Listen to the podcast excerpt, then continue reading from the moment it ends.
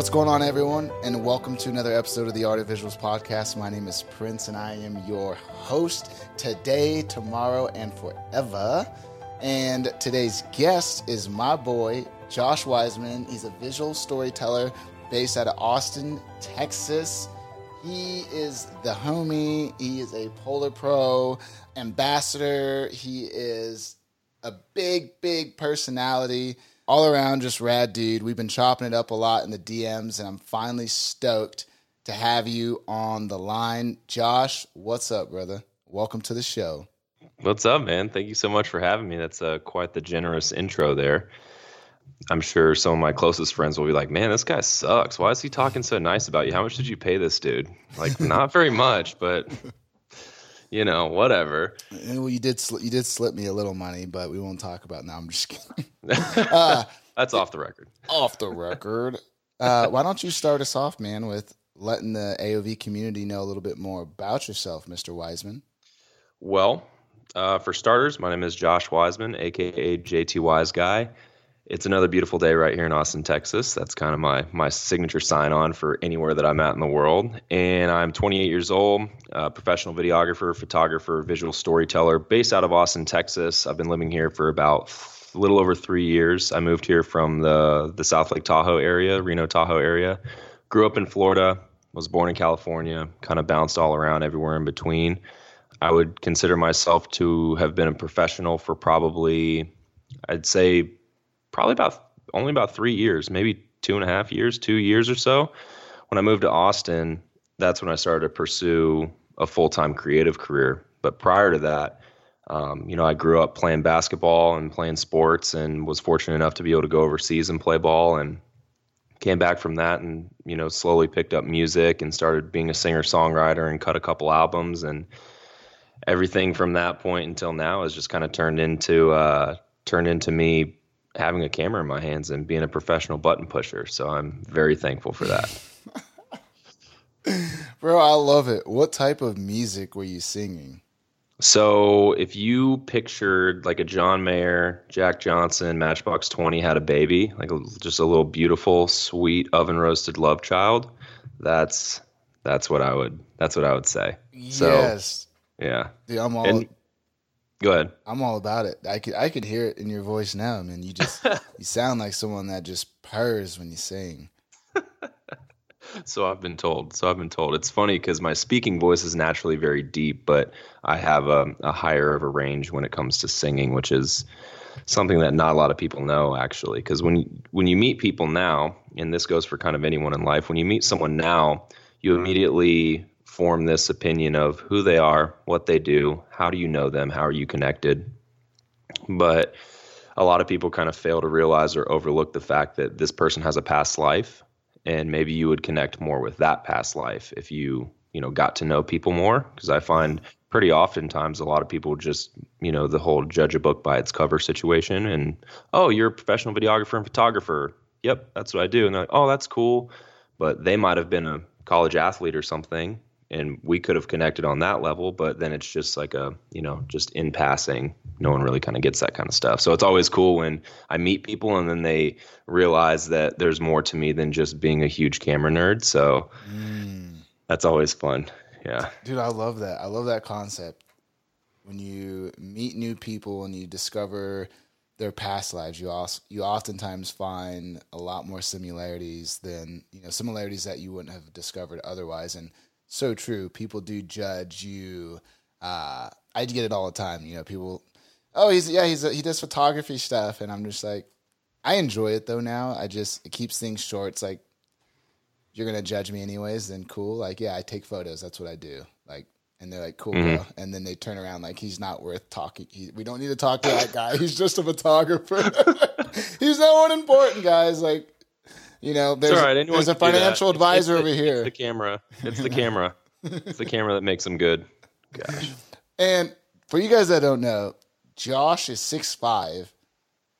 You may be the largest Instagrammer in the space. Dude, we should start like an Instagram like fight night and I'm putting all my money on you. You'll be oh an AOV. I'm just can, we, oh. can we? Hey, not even fight night. Do you remember what was that show? Gladiator. Not was it Gladiators? What was that show growing up where the dudes were all buff? Oh, and American Gladiators. Yes, American, American Gladi- Gladiators. Yes, we need to do American Gladiators Oh my god! with Instagrammers. You're obviously Team AOV, and let's just go destroy everyone, bro. I got a few Is other team- big hitters, bro. We'll have a squad. It'll be great. is team is Team AOV the the people that they have to get past? Ooh, like, that's a good we're, question. Like we're like we're like we're Yeah, the we're- we're, the we're, the, the home house. team essentially. Yeah, we're we're the house, house. and we have to just like take those oversized Q-tips and just destroy people with them. we'll throw. Hey, Garrett. Hey, Garrett King's got some size to him. We'll get him out there, bro. We'll have a we'll have a nice little a nice little I'm in. squad. I got the boys here in the house teams, pretty solid, fit. I'm in. I'm in. All right, bro. That's oh, jeez. Now I'm just thinking about that. I'm just thinking. I need to go watch that show. I need to go find some old clips of that show and go watch it. So, how did you get into all this? I mean, you come from such a diverse background. So, let's maybe start with your diverse background before we hop Sure. into the content creator, button pusher that you are today. Yeah, man. So I grew up in a single parent home, just me and my mom. You know, my mom's my best friend. Um, growing up, you, we didn't really have a whole lot or anything like that, and I didn't realize until older, till I got older, that we really didn't have a lot. Mm. So seeing, you know, the things that my mom did growing up, working two and three jobs to make sure I had a good birthday or a good Christmas, or you know, I could go to these basketball clinics and camps and have nice gear and stuff that would help me be, you know, the tools that I needed to be successful. I didn't appreciate that as much as I should have growing up. I still did, but now that I'm older and I'm an adult and in real life, I'm just like, shit. You know, she really was doing some special stuff mm-hmm. back then. And so that's kind of where my work ethic started. And that has been like a really big foundational building block for me moving forward with my life.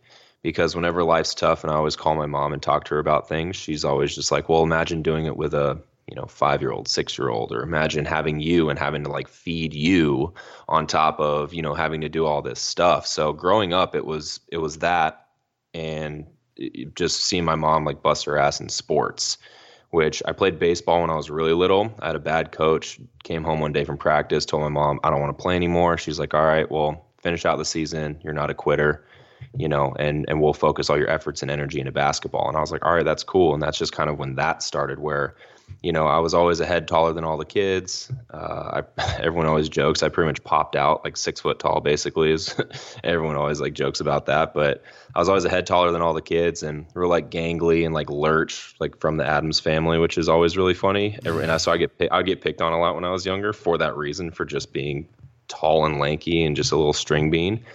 And so I, you know, started growing up playing basketball, and I started to get really good. And because I would just ob- I would obsess about it, and that's what it was. You know, you you know, I grew up in the '90s watching Michael Jordan and the Bulls and stuff like that. And Space Jam. oh, yeah, dude, Space Jam, top three favorite movie, top three favorite movie for sure. So, yeah, man. So that that work ethic carried over into my high school career, and you know, it was crazy. I didn't really have a conventional high school career, I would say, or high, you know, mm-hmm. the time that I spent in high school, like it wasn't conventional because I was, I never had a summer. I was always hooping. I was always going and having like workouts. I was, you know, Nike Invitational, like ABDC, Jordan Classic, like getting invites to these things and going to all this stuff. And I was a premier player in the state of Florida and then ended up getting like a lot of national recognition, which was just beyond me. Um, because from a very young age, my mom had sat me down and she's like, son, if you want to go to college, you're going to have to be an exceptional student or an exceptional athlete. And I would always get rewarded for good grades. So I always had good grades, could have went to any college in the country for my academics, which mm-hmm. was wild. And then, you know, I was a freak athlete on top of it. So you that said, you said, "Ma, I'm gonna do both. It's all good." pretty much yeah man always got to take care of mom as much as i can and just you know my my life's goal is just making her proud with what i do and how i do it and carrying myself well which is something that I've I've learned from her, you know, whether that's sportsmanship or how to treat people or you know how to how to treat women or act in a relationship or just anything that has to do with anything professionalism. Like it's all came from my mom, and you know, so I've her to her to thank for pretty much everything. Like you know, for the life that I live now, even though I'm I'm essentially the pawn in the game of life here. you know, she has helped to kind of move and direct and steer me in the right direction to, you know, be where I am now, uh, which I'm very thankful for. So, um, but yeah, man. And then after, after you know, like playing basketball and stuff, so I ended up going to college. Then I went to a smaller school out in Oregon to be closer to my mom, Oregon Tech. And from there, I went over. I played in, in Europe. So I played in Berlin, Germany. Tore my knee, came back, uh, decided to enroll back into school and then was just like, you know what? I'm over school. I'm just going to drop out, like help mom with money and stuff like that. So she doesn't have to worry as much. So got, got a couple jobs, you know, helped mom out, did all that stuff. And then, um, around that time, I, you know, picked up music in a couple years prior than that. So picked up music and you know, I played drums, guitar, bass, piano. I sang, like audio engineer, mix master. So I just did every because we didn't have a lot of money growing up. So I was a huge DIYer. I still am.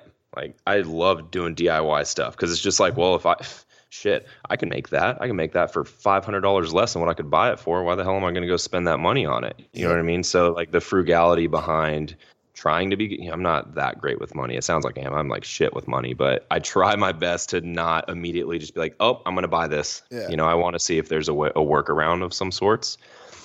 So i think that's a self thing too. Like that's a, a self competence thing at least for me.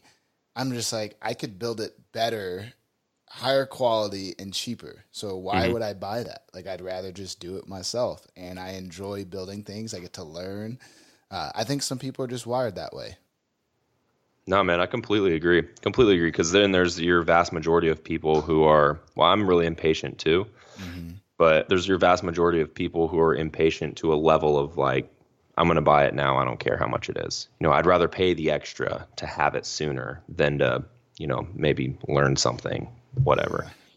But yeah, man. So I started playing music and really took to that, and I started writing writing music and doing the doing the Taylor Swift thing and going through a breakup and like writing, you know, writing breakup songs or things that people can relate to because that's kind of what any successful person I think has in common is the relatability to Gen Pop, which is general population for those of you listening.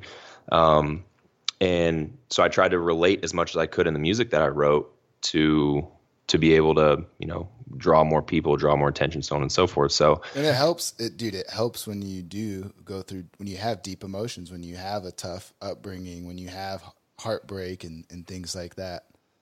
Yeah, man. No, it's it's the the path that my life has been on my entire you know my entire existence has really shaped who I am as an individual. That is the story, baby. It was all meant to be dude it, it's you crazy know? man. Like the universe is the universe is crazy. Universe is crazy. But yeah so i did that and uh, i entered this music contest years later. Third place essentially would have changed my life. I got fourth place by two votes and i haven't written a song since. Uh, so after the, it was just extremely deflating and just like i was so upset that i was like man fuck this. I'm not I'm done. I'm done with music for a while because I just put everything, like everything that I had into this contest. How old were you at the time? I think I was, I don't know, maybe 23, 24, 23. Yeah, that's tough. How old am I? I think it might have even been 22, something like that. I don't know. Yeah. Time is, I don't know. I have the worst gauge of time ever. It's, I never know what day it is. I'm just like, what, what year is it? I don't know what's happening. Um, but yeah, so after that, man, I launched a I launched a clothing company. It's like an athleisure company because at this point in time, I'd started making like a really big fitness transformation. Um, I dated this chick who was like really into bodybuilding and stuff like that, and you know she was trying to essentially just fatten me up and like you know get all get all the gains, bro. Like you know that that typical shit. Yeah. So I'd gained a bunch of weight. I think I gained like sixty pounds in like four or five months, and you know people were like didn't recognize him anymore. It's really funny though. This was one thing that like really caught my attention is when I gained all that weight, I went from 180 to like 240. And it wasn't bad weight. Like of course some of it was fat, but it wasn't bad weight. Right. But the amount of respect that I got weighing 240 versus weighing 180 was astronomical. Put some hey, put some respect on my name, baby. Your boy's Dude. got a little weight on him. That's Dude, it, that's funny in in public, in public, and in the gym, it was, You know, like Bro, you're so right. beforehand it was like i was, I, you know and it's just it comes with also like a level of confidence in myself. Like Mm-hmm. now i don't feel skinny even though body dysmorphia is super real and i look in the mirror now and i'm just like oh god. Like i'll always see that skinny kid.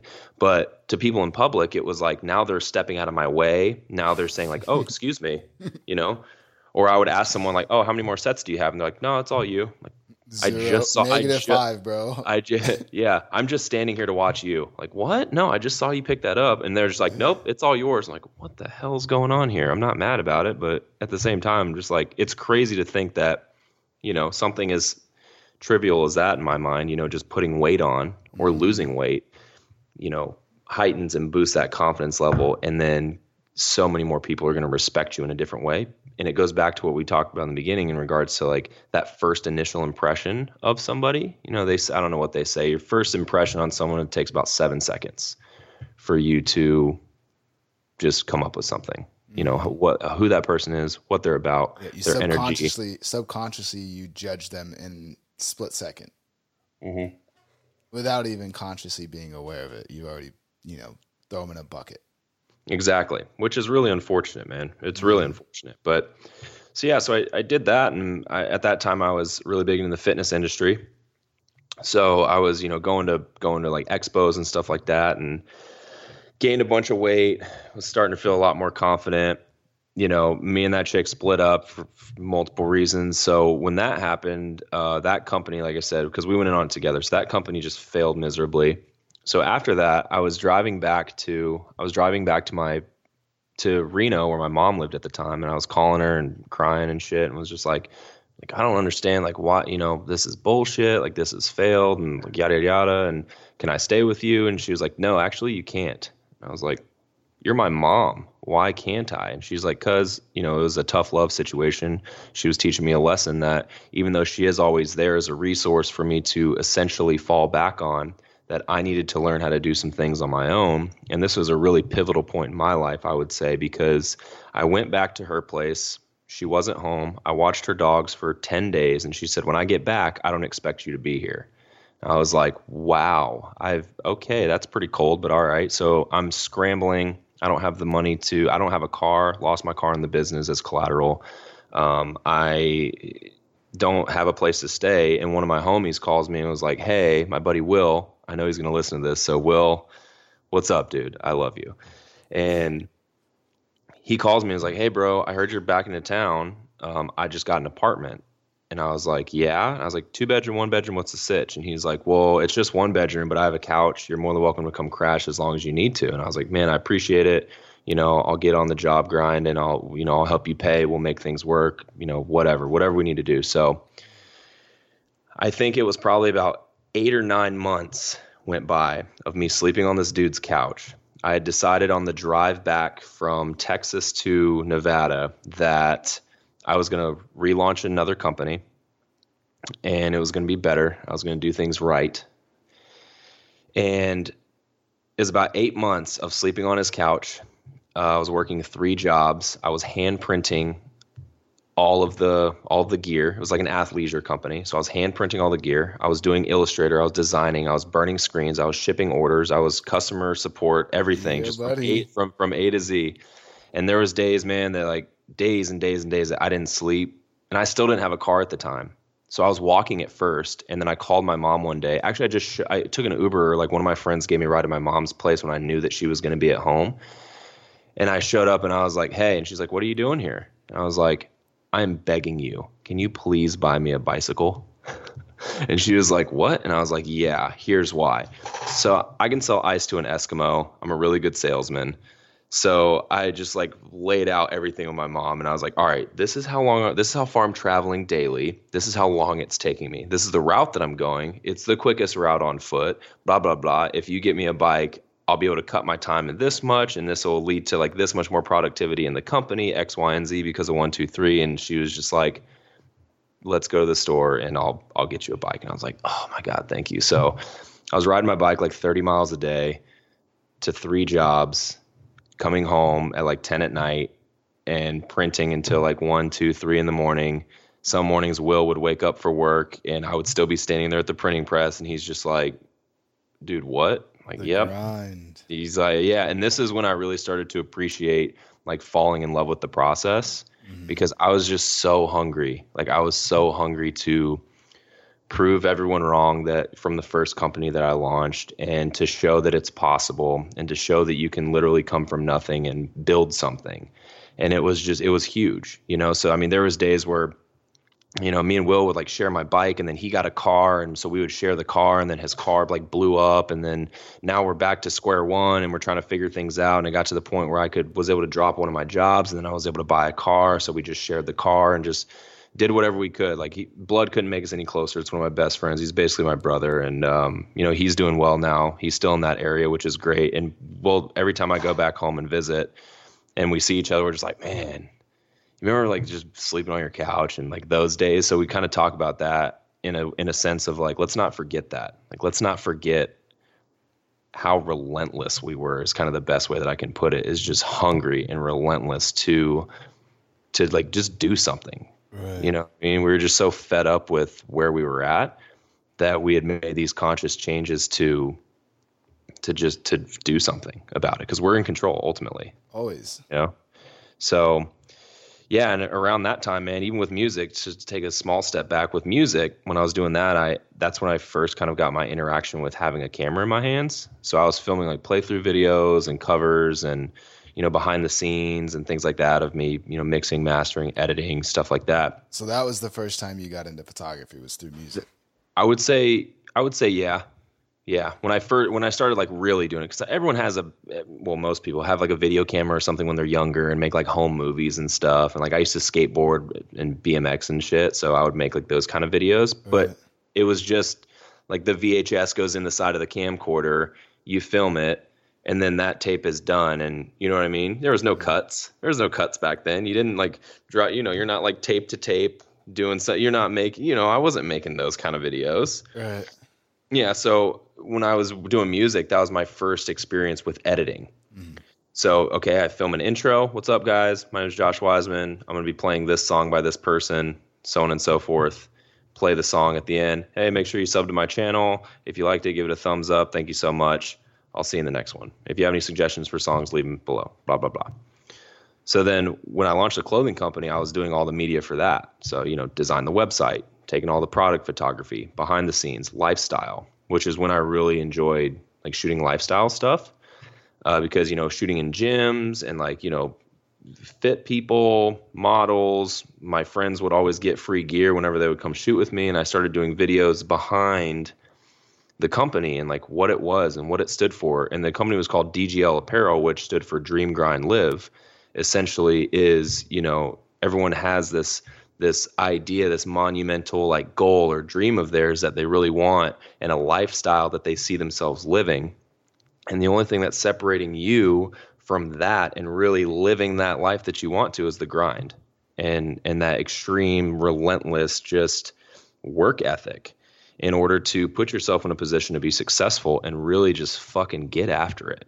Like every single day that I woke up, dude, I was just I couldn't be in the I couldn't get out of the house quick enough on that bicycle and on my backpack. Like riding my bike to my feet bled. Like I didn't even care. I would just keep going and keep going and keep going and so the company was doing pretty well and um yeah, the company was doing pretty well and I started getting people asking me because I had a camera with me all the time. You know, it was like a Canon, like I think it was like a T3i. I feel like almost everyone starts on like a T3i or a T2i or something Yep. because that was the one that could shoot video. It would just shoot. Yeah. That, I think that was the first one from Canon that would shoot full 1080. Yep. Mine was the Uh, T2i. Yep. Okay, yeah. So yeah, you get it. Game changer. It really was. So that was my first like actual camera. I think I still had the kit lens on it. I don't think I even bothered with anything else.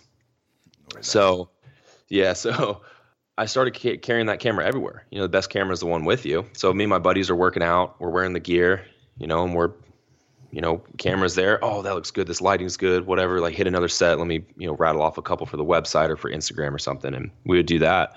People would come up to me and be like, "Hey, you know, I see you have a pretty nice camera. do you uh, do you do like family photos or anything like that or whatever? And I was like, well, you got a family and I got a camera, so you got money too. Like, what are we? What are we? What you trying to do? Like, you know. So there was a couple times where I'd be in the gym and people would come up to me, and then next thing you know, I was making you know three, four, five hundred bucks on the weekend shooting senior senior pictures or family photos and I you know looking back at those photos I'm just like dear god I hope these never see the light of day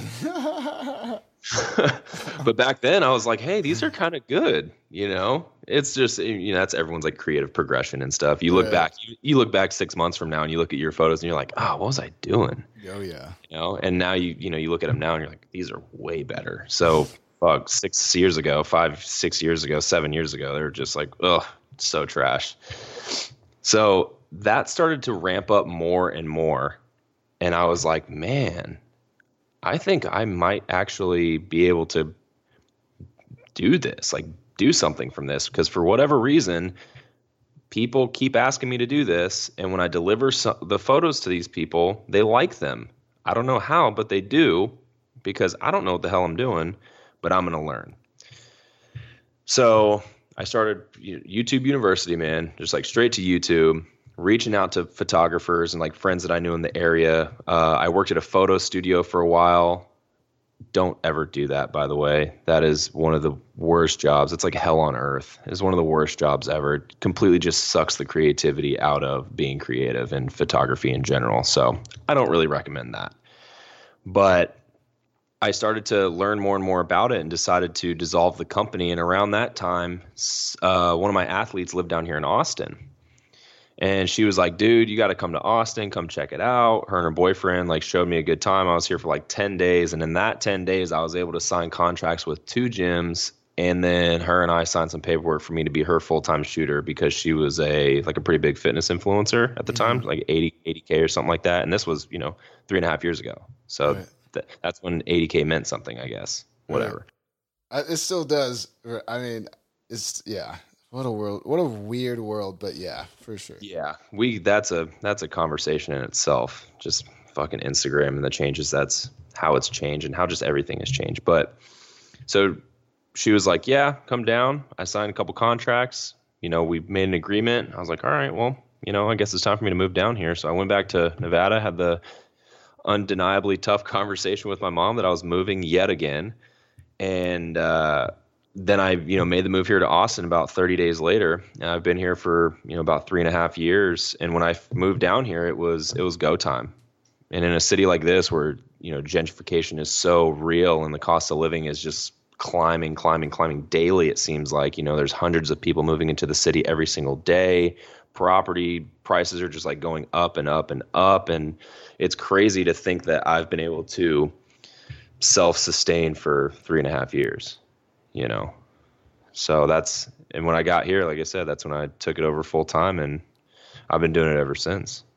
Dude i love it. That's your story is is really fascinating. It's really cool to hear how much adversity that you've dealt with your entire life and how hard you fought to get to you know where you are today and your work ethic the grit like i can see it in your eyes you know by the way you talk and uh but now dude you have this i can tell things are going well like you have this big presence of just love and, and lots of energy and happiness and, and, and, and still have that hustle mentality, which I love. And so what do you, you know, as far as today, what are you most excited about as far as, you know, your photography and, and content creation? What are you working on? What are you learning?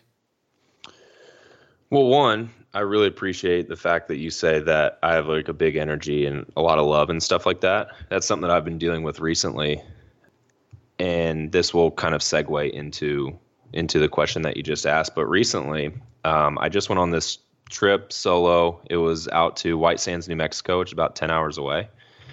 And prior to that, for quite a few months, I'd been calling my mom often and talking to her and just saying like and I and I'm sure a lot of content creators and creatives in general can agree with this and maybe even yourself. But being creative is really lonely. You know, and that's mm-hmm. something that I've dealt with for years even though I have a lot of acquaintances and I have a good network here in Austin you know, I'm spending a lot of time sitting in front of a computer, sitting in front of my camera, and the people interaction or human interaction that I get is when I'm on a shoot Right. or you know and they're my clients. And there's a you know there's a line between that. Of course some of my clients turn out to be friends but at the same time a lot of them don't live here. A lot of my best friends don't live here. I have a couple really good friends here. They travel a lot for work so i'm alone a lot. And I was talking to my mom and I was like, man, I just don't know why every now and again I'll just get this overwhelming feeling of just loneliness and sadness. And like, I don't know why, or like the, almost like a void of happiness. I have every single reason in the world to just be fucking stoked every single day that I wake up. You know, I'm healthy. I have a roof over my head. I can feed myself. I have a career that is in my control. I work for myself. I, you know what I'm saying? I get to meet really cool people, go to cool places. Like, I couldn't figure out why I was feeling this, and it's mm-hmm. been and it's been like that for probably the better half of the last year. So, I, you know, this company reached out to me, and they floated me like some camping gear, and I was like, "This is perfect. This is like this is a sign. This is great timing." I was like, "You know what? I'm going to take all this stuff. I'm just going to drive."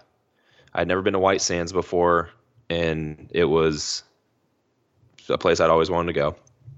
So, hopped in the truck, drove out there, sat in silence for a lot of the time, listened to the podcast, the AOV podcast, of of you know for quite a few hours on that drive as well, and you know, whenever the sun was setting, pulled over for sunset, had my my meals made. So I just like sat on the roof of my truck and just like ate, watched the sunset, and was just like in the moment, you know, present in the present. I was, you know, that's something that a saying that I've been saying to myself recently.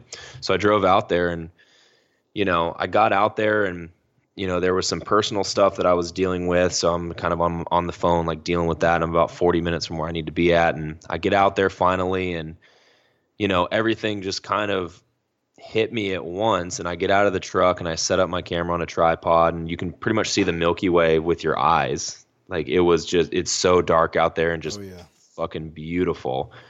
And you can just see like the haze and you know that when you when you set your camera up you're going to you're going to get something and and yeah man so I uh I went out there and I hit the shutter and I looked through the viewfinder and saw the photo that came up man and I just like lost it.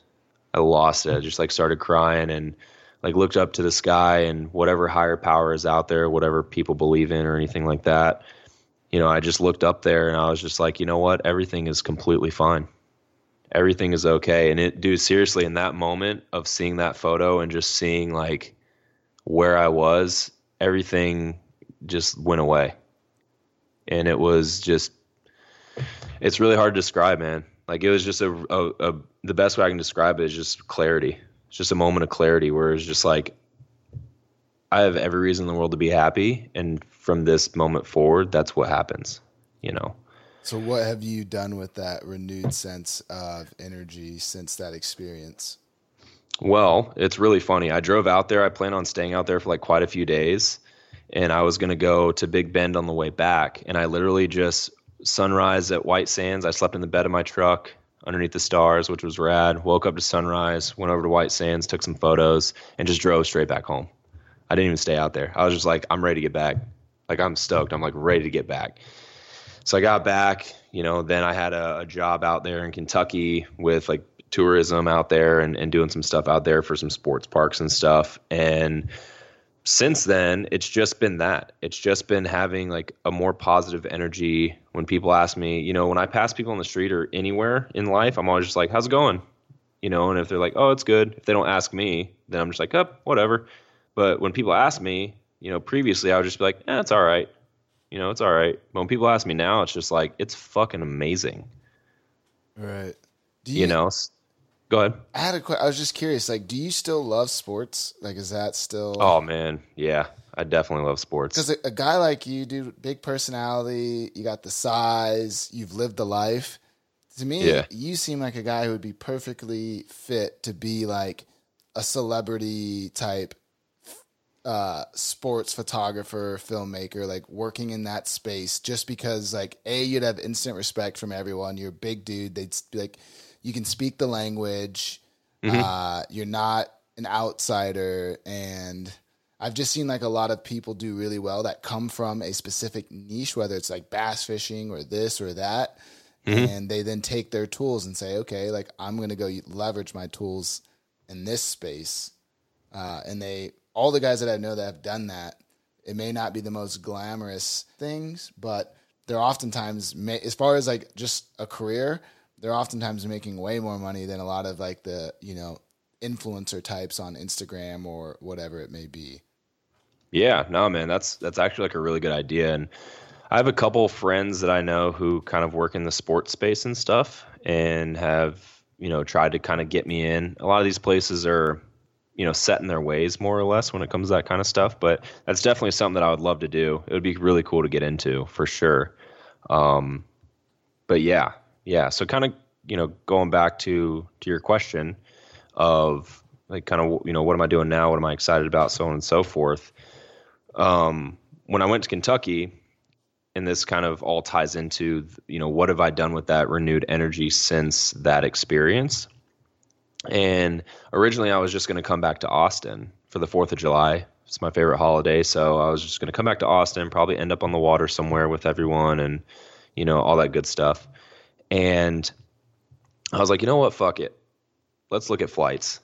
Where can I fly out to? Where can I fly to from Louisville and just by myself, wing it, not book anything, not reach out because I wasn't even I wasn't on Instagram because I took a, a couple weeks off from Instagram as well. It's like I wasn't. Po- you did. You, I remember you hit me up and you said, "Hey, I'm taking a few weeks off Instagram. Mm-hmm. I'll be back in a few." Why was that? It was just to sort things out, man. I think a I think a social detox is great. I think it does does the body and the mind good because you hear it on a lot of podcasts or you hear it on a lot of conversations with people where your your perception of reality becomes really distorted the more that you the more time that you spend on social. There's so much consumption going on and not enough creating for those creative types. What side effects you, have you seen personally? I want to hear just, your your experience with social media. It's just you know, it's the it's the comparison game. I feel like I kind of fit in a lot with everyone else that kind of goes through that where it's like okay, I see a person who may have a smaller following than me and they're traveling the world. Granted, I don't know their financial status or circumstance or anything like that, but they're traveling the world full time, basically where I want to be at. No offense, I'm not saying I'm the best person in the world, but I feel like I'm better than they are, more skilled than they are in certain departments, or I can offer more. I'll say that. That doesn't sound as bad. You know, I can offer more, but why are they there and I'm not? So I'm just like beating myself up all the time, just like, well, shit, like that should be me. How do I work towards doing something like that? And then next thing you know, it's just then, you know, I'm taking that consumption of content that should inspire me to do something and now it's turning into negative energy that I'm projecting outwards towards my own career and my and myself, and even probably harboring a lot of it internally. And that's, I mean, that's how it's affected me for sure. And then, so how have you? So, is the digital detox taking a break? Is how you combat that, or is there other things that you've implemented into your daily habits to uh, keep away from the comparison and the other Instagram uh, side effects, I guess you might say. Yeah, no, man. Uh, yeah, so the social detox, for me, it's just out of sight, out of mind. Just kind of one of those situations where it's not there. I'm not consuming, I'm out creating. And that's kind of the the very black and white, bare bones answer to that. Um, but at the same time, you know, getting back onto social and, you know, logging back in and doing all that stuff and kind of falling back into the more or less falling back into the routine.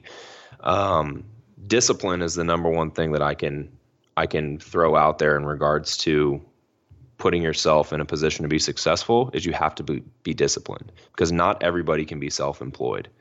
That's why most self-employed businesses fail within the first few years because they're not disciplined and you have to set boundaries for other people you have to set limitations for other people and yourself and how you're doing and and and what you're doing and how you're spending your time and that's just kind of what I've done since being back on social is I'll post I'll post on my stories a few times throughout the day maybe if I'm not posting and I'm not responding to people's comments then I'm not on the app right and if I'm not on the app or not scrolling through Facebook or Twitter or any of that shit that I'm creating, or I'm back here on one of these whiteboards, like writing down ideas for for other things that I want to do, like YouTube videos or you know just what whatever, like project pitches or like travel pitches, How's- place I want to go. And, How's the YouTube channel?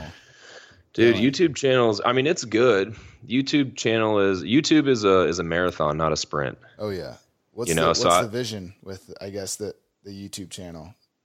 I'd say it's pretty standard in regards to what most photographer, videographer people are doing. I vlog, I do tutorials, I do product reviews.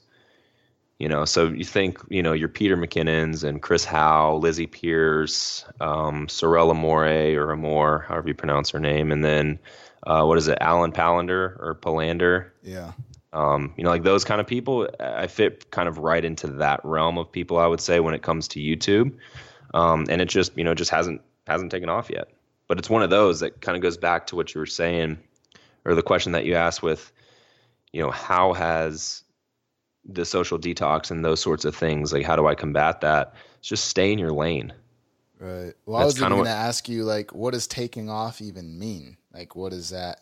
Like, I guess when you set out to say, hey, okay, I'm going to grow a YouTube channel, what's the aim? Like, do you set goals? You know, I feel like a lot of times people like yourself make remarks like that where they say, like, oh, it hasn't taken off yet. And Mhm. it's just like, I mean, I guess, like, I don't know. You got 430 subscribers. That's a lot more than I have. So, like, I don't, I guess I don't, I'm, like, what does taking off mean? Like, what's What the goal? What's, yeah, what's the aim? Like, what are you trying to, because obviously having tons of subscribers doesn't, just like Instagram, having tons of followers doesn't necessarily correlate to meaning you're Yeah, like having a, lot, a lot of success. Yeah, no, I completely agree, man. I mean, you can have a lot of numbers for the right reasons, you can have a lot of numbers for the wrong reasons. And I think for me, what success on both platforms look like is having a bigger reach to people so I can inspire more people to just fucking get after it. You know, and that's just kind of just everything that we've talked about today, just having a relentless work ethic and showing people that hey, you can do this if you really want to do it. You just got to do it. You know? Like that's you know what I mean. So to have a million subs on on YouTube or and and to have like a hundred k or what you know more than I have now on Right. Instagram, it's just more people to inspire to really like live their best life and do what they want to do for themselves and not for anyone else. Have you ever heard the term minimum viable audience uh, by Seth Godin? I have not. So he has a new book. Um, shouldn't say new, but his newest book is called "This Is Marketing," and he has a concept in there that I've seen firsthand Mhm. through my own experience, as well as just from being in the space and talking to lots of people and doing what I do. And the concept is the opposite of what most people do. Most people get on social and they want to grow the largest Instagram following and the largest YouTube following, right? And he mm-hmm. talks about the minimum viable audience and it's more focused. And I totally agree with the philosophy and I add my own spin to it and take it a lot further. But he basically says you only need, you know, what's the smallest audience you need to like survive to do your thing because people are focused on these big numbers but the big numbers don't really correlate to anything i'd much rather have a thousand fifteen hundred three thousand hardcore fans that you know buy my you know transition packs, buy my books, my tutorials, show up to my events, whatever it may be, buy t-shirts, hang out, want to listen to my Yep. podcasts, then Yep. have, you know, 500,000 people that really don't care and as much the most time that they'll give to me is liking a photo and they're gone. And so uh I guess where I'm headed with this is, you know, outside of the numbers, I think it's super like more or less, I think you're in a phenomenal place. Like your YouTube, you have 431 people. You have a real, you know, community on your YouTube where you can nurture that community, grow that community, and then figure out how you can monetize it enough. And I don't mean that in a bad way, as if like, oh, Oh, you're of trying course to not. take advantage of these people. No, It's of more or less not. just like, hey, how do I? Like, I'm doing all this for free right now. How do I actually get paid to do this? These people obviously love, you know, what I do. They're following me. They're commenting. They're liking my stuff. Uh, and so I think if you spent more time communicating with your audience and figuring out what are their pain points and helping them and you start just helping people and trying to help them solve those challenges that they're facing bro i think you're going to win big time because i can tell already that you care you already have the big personality but i think it's more or less just that that focus on you know your people I completely agree with everything you just said. Um, like to like to a T. It's funny because I did a I did like a social detox last year for like a month when I was going through a really hard time personally, and I created a lot of beautiful visuals that came from it. So I, I took that energy and spun it into something creative, which was great. But when I came back, one of the things that was my focus is fuck the numbers. Mm-hmm. And essentially that's what I've done since then. I don't really care how many likes on a photo I get. I don't really care how many comments or like the I don't game is really retention, bro. The game Dude, is no exactly. longer numbers. The game is Exactly. not how big, how fast. exactly. It is all about real, meaningful connection, retention, engagement. You know, Exactly. I completely agree. And that's part of the and that's that's one of the things that I get told often, which is really nice to hear and refreshing and, and kind of validates the fact that I am still upholding that that not promise, but you know, that thing that I said to myself in regards to like the numbers don't matter, the people matter. And one of the things that people tell me pretty often is they enjoy my transparency and vulnerability on social because there's so many times that you see people that you know that's not their fucking life. Let's be real. Like that you're not staying at this place. That's not your jet. That's not your car. That's not your dog. Like whatever the case is you know what i mean? They're just flexing on on social media to just for, for likes like whatever you know? But i want to go back to like it's called social media. Be social and connect with people and that's one of the reasons why I talk about my my actual life in these photos. Like if you look at my captions on my photos, they're long.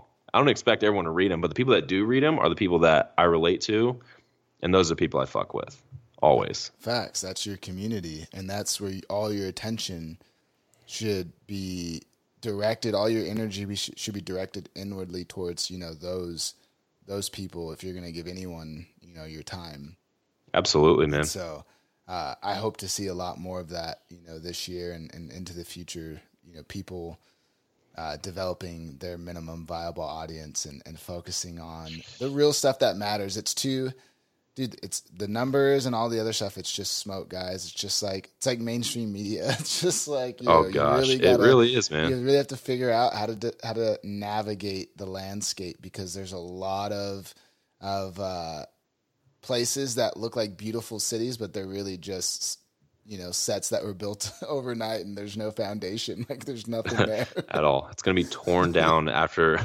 after that slate drops again. The director says cut, torn down. Yeah. Oh yeah. So, um, speaking of like personal development, I'm curious. Being having the athletic background, being a content creator, you're up late, you're, you're working long hours, you're still hustling, you're traveling. Uh, how do you how do you keep the mindset right? The gym. Dude, it's funny. I was talking to someone today. They're like, "How is it? How is it being back home?" Because I was, you know, just gone for the last couple weeks, and one of the biggest things that helps me keep my sanity is working out. So it's like the first thing I, you know, everyone kind of has a routine. I feel like, or ry- life is rhythms. I'm all about rhythms. So when I'm out of rhythm, my body feels it. Like I feel it, everything. So the gym is kind of what helps me keep my sanity going in, breaking a good sweat, moving some weight around. And it's, you know, you've maybe heard the term before iron therapy. that's what it No, you've never heard that term before? No, bro, give me the lowdown on this on this iron therapy. So iron therapy essentially is ju- is the gym. It's a phrase for the gym. So it's like, you know, people don't just go to, you know, some people go to the gym to socialize. Some people go in there to improve their aesthetic or to to reach these goals or this and that, man. But if you watch some serious lifters lift, there is so much emotion and so much feeling and so much energy, good and bad, that goes into lifting. And I can't tell you how many times I've seen people PR or, you know, break a world record or something and just just cry on the platform or immediately run to their spouse or girlfriend, significant other, boyfriend, whatever, and go and just like fall in their arms and just because it's a it is it's a form of therapy man. It helps people keep their sanity. And it's like you know i've cried at the platform before you know hitting big lifts or whatever and like turned around to the person spotting me and just like you know it, it's it's a form of therapy by releasing everything. And you know when you go into the gym it's it's just you and the weights you know what i mean Oh yeah. it, that, that's what it is you know Well, so that's wanna- what it, go ahead no, you go ahead and finish. Uh, no, I was gonna say that's where the that's where the term comes from, iron therapy. Okay, dude. I I hope I- like I would love, I would love to get an opportunity to to cry on the platform, but recently was flexing a little too hard on Instagram and and, and tore tore a, a muscle. So Oh, I'm, I'm God. hoping that in the in the I'm hoping in the next few months I can get out there and experience uh experience some tears on the platform. Did you really? I'm just, I was, um, oh bro, my god. did you Well, really? Well, that's my that's my first response is what for one, what were you doing? For two, what did Uh. you tear? Oh my god, I was dude! just, it's, I was just it's- playing. it's- I was just. I had to play. I had to. I had to play off your joke about everyone flexing on Instagram. So Oh no, uh, that was. I'm sure. Your, I'm sure your finger will be back to back to normal before long. um, so social media. A little bit back. Going back to social media. Uh, Yeah. Actually, not even social media. I remember what my question was. What's your biggest challenge you're facing right now? Consistency. I would say that's probably my biggest challenge right now because I identify more as a videographer than a photographer. Video typically takes a lot longer to do. So, how do I still keep people engaged with what I'm doing if I'm not posting as regularly? Or if I'm not, and posting could be YouTube, posting could be Instagram, posting could be web, or just anything in general. What do you mean by how do you keep people more like consistently engaged? Like how are they not engaged? I feel like it's it's one of those out of sight, out of mind situations where you know they might be a loyal following, but at the same time, growth is good. I would say like positive growth is good on on all platforms because they could potentially correlate and turn into into income. Um, it's not always the case, but it could. So I feel like if you know I'm not if I'm not posting a couple times a week, then people's attention span and their interest could potentially get lost. That's you- just kind of where my mind is. That's where your head's at, though. But that's probably not true. Like that's just, you know, we tell ourselves these stories. We create these stories in our head, and we're like, oh, we have to post every day because if I don't post every day, my following is gonna leave me, and they're gonna run off to Narnia, and I can't do a, you know, I can't go from posting a photo every day to doing a video once a week because, you know, everyone's gonna take off. I don't, I don't think that's true. I think. Uh, I think everyone's going to be right there and stoked when you drop a video. And if anything, I think you'll you'll discover, you know, your core following, which at the end of the day, that's all that matters. Like, why would you care to have? Why would you like? I don't. I, I wouldn't want a friend that's like, "Hey, man, I'm only your friend because you show up here every day." If you didn't show up every day, like I wouldn't. we wouldn't be like if you took a week off and you started coming here once a week, I wouldn't hang out with you. Like that's not that's not someone that I want in my circle. Really, I'm just like, cool, dude. Like, Dude, I can, that's no, kind of like agree. I don't really, really want that energy around me. I rather have just healthy people. And so the consistency thing, going back to the consistency, There's more outside of social though when it comes to consistency. mm-hmm, It's always it's it's always just how do I get better? What's next? mm-hmm. And well, how do you get better? read books like read like i have like all, pretty much the entire adobe suite books down here like the classroom in a books so i've like went went through those and then youtube and asking other people like other creatives you know seeing something that i like from somebody and just being like hey how'd you do this or can you make a video on this can i sit in like how do i you know i always want to get better i want to be better than yesterday every day is i you know i want to progress i want to grow whether that's creatively personally emotionally like i want to grow every day. Mm-hmm. so finding the consistency in my work and never taking a step back i feel like is has kind of been a struggle Right. I, I feel like in my experience, You know, I've I've had times in my life where I'm hustling and I'm working and I want to grow and I want to grow and that's all I want, but I don't. The reality is like I ha- like, it's hard to grow when you don't know that there's not an aim set and if you're not more detailed. Mm-hmm. And so for more for me, it became you know I had to create some framework to where I realized my daily habits compounded over time and became the these massive foundational blocks to my entire life, my entire existence, my entire universe, everything around me. Yeah. is based off these small daily habits. And so learning, right, is important. That's one of them to grow, but also implementing what you're learning is just as important as the reading itself. It's not you know, it's not just reading; it's reading and then hopping applying, on Adobe applying. and applying, you know, whatever you just learned, and then putting that in a framework so you can stay consistent.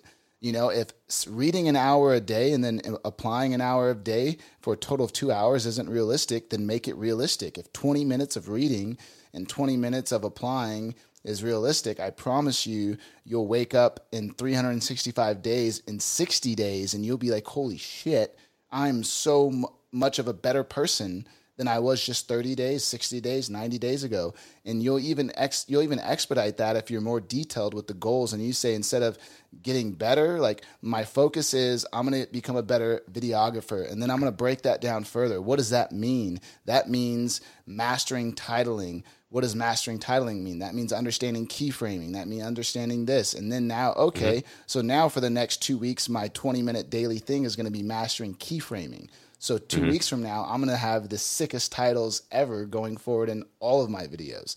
And then after yeah. that, compositing and so on and so on. And then a year later, two years later, you're the man, right? Dude, yeah. I'm I'm I'm big on that, man. I'm big on executing. And when I talk about stuff, I like to do those things. Like if I ever say I'm going to do something, I do it if I learn something, I immediately want to go use it. Mm-hmm. And that's kind of where every that's kind of where things start. Like when yeah. I see something that I like or I come up with an idea and I don't know how to do it, then I'm learn I'm learning how to do it as fast as I can so I can go execute that idea that I had. And that's something that, you know, has has really helped me grow as like a videographer, cinematographer, and editor you know, all that good stuff. So I yeah, dude, I completely agree. Being able to implement and apply the things that you are learning is super crucial. And it and that's where the consistency comes in as well. Like you have to consistently keep doing those things in order to you know, add it as a tool to your toolbox and and be able to just pull it out whenever you need to. Dude, so true and that consistency activates that compound effect. Darren Hardy, great book, The Compound Effect and those daily habits and that consistency is what creates that that massive wave. The wave, you know, there's two ways to catch the wave: luck, right? yeah. luck, or you catch the wave by creating your own luck, and you create your own luck by creating the daily building blocks, so that a year from now you're standing on a wave, and then you're riding that baby. Absolutely. You know, I completely agree. That's that's yeah, that's life, baby. Dude, life's a wave. Yeah. What else? What, what, else? What other challenges are you are you dealing with in, in life and photography, filmmaking, personal, whatever it may be?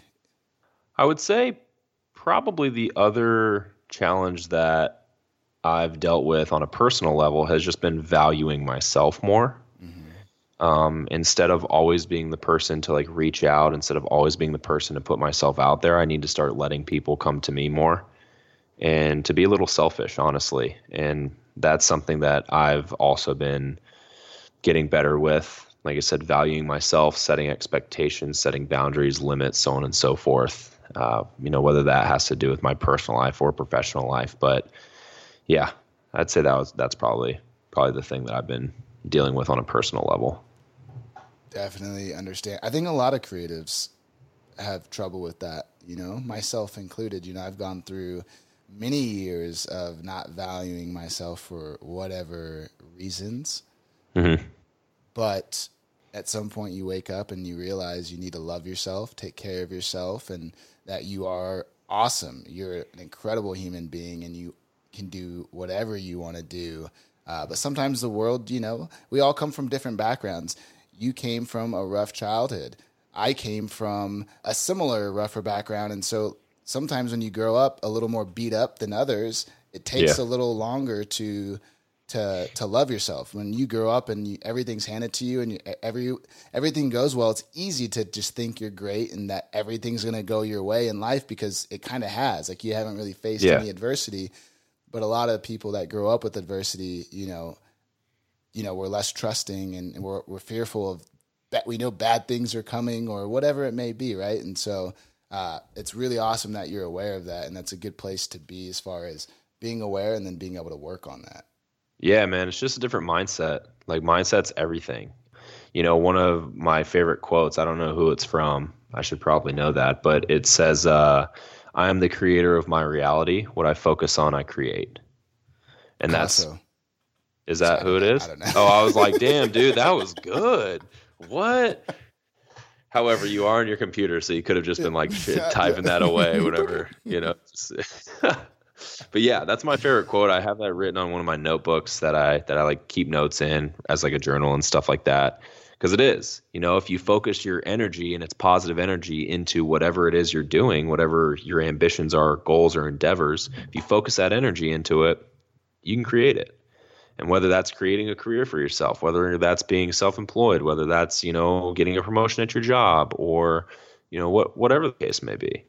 You know there's uh, it, it really is man. Life is energies life is a wave and you know if you hyper focus on the good good things are going to happen. The universe is going to reward you for those things. If you hyper focus on the bad shit well you know you're going to be dealing with that for a lot longer than you'd like to and then you're going to really and, and you and everyone else is going to see who you really are when your back's against the wall and life is absolutely just having a go at you Dude, well said. Well said. You said something about goals earlier. What is your what's the big what's the 10,000 foot goal for what you're doing in your life right now? Um, well, honestly, and it uh, it's funny, your being a guest on this podcast was one of my goals of this year. So thank you for helping Check. me. Check. Yeah, thank you for helping me re- realize that that goal. Man. Uh, really, I really appreciate it. But I think big, big, big, like monumental goals. I think um, buying a house would be cool in the next year to year and a half here in Austin. Whether that's like as a as like a, an investment property or a place out, you know, I'd probably live in it for a while, do some renovations, then turn around and sell it or something. But I think I get asked this question a lot where people say, yeah, you, you do like photo and video and stuff like that, but like, you know, if you could be doing anything in the world or like blah, blah, blah, what would you be doing? I would, I tell them this, I'd be doing exactly what I'm doing now, except bigger. And that's it. Mm-hmm. Like if, and that's the best part about it. And what I encourage everyone to do is build a sustainable career outside of social media because Instagram and YouTube and Twitter and Facebook and everything can literally someone can literally someone has the control to just press delete and it's all gone. And if that were to happen, I would still have a full-time creative career. And that's what I pride myself on. So doing what I'm doing now but bigger, like it just, you know, bigger projects, bigger budgets, bigger clients. That's that's kind of it. Like I'm moving forward, I'm in a good place. I'm I'm doing fine and it's it feels good. Good. Do you have a, a finite goal, like something specific? Uh, like I want to make two hundred thousand dollars by this date, or I want to be on the cover of Nat Geo by the time I'm thirty five, or anything like that. I think I said I'd make my first million by the time I'm 30. So so th- so all right. So that's the goal.